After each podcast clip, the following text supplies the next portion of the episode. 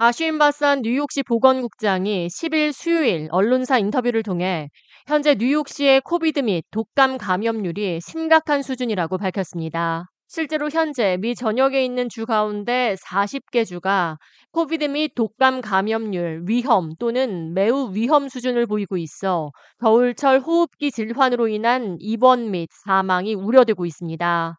바산국장은 최근 공공의료기관 및 요양원을 상대로 마스크 착용 의무화를 제기한 데 이어 바이러스 전파에 대한 우려가 높은 종교기관, 교정국 등 사람이 밀집하는 기관 및 시설을 상대로 마스크 착용 의무화 확대에 나서야 할지 감염 데이터를 면밀히 모니터링하고 있다고 밝혔습니다. We're seeing a rise for COVID and flu, encouraging institutions high risk institutions to put back mask requirements in their facilities nursing homes, congregate settings like shelters, uh, our correctional system, of course, hospitals and healthcare facilities, because we, we need to protect those vulnerable people.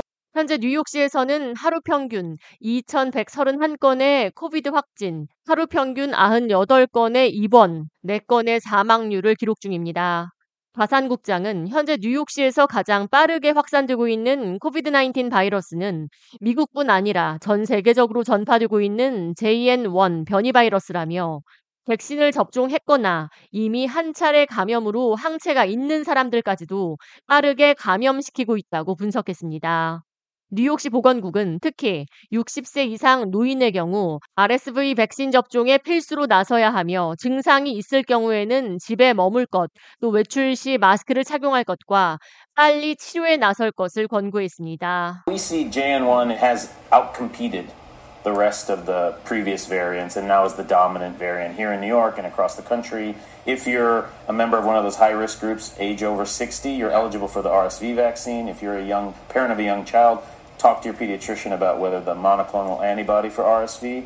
Stay home if you're sick. 또한 코비드 및 독감 테스트에서 음성 판정을 받았더라도 고열과 기침, 코막힘, 오한, 몸살 등의 증상이 있을 경우 다양한 호흡기 바이러스 가운데 하나에 감염됐을 가능성이 있으니 자신뿐 아니라 타인을 위해서도 반드시 고성능 마스크를 착용해 바이러스 전파 차단에 나서줄 것을 강조했습니다.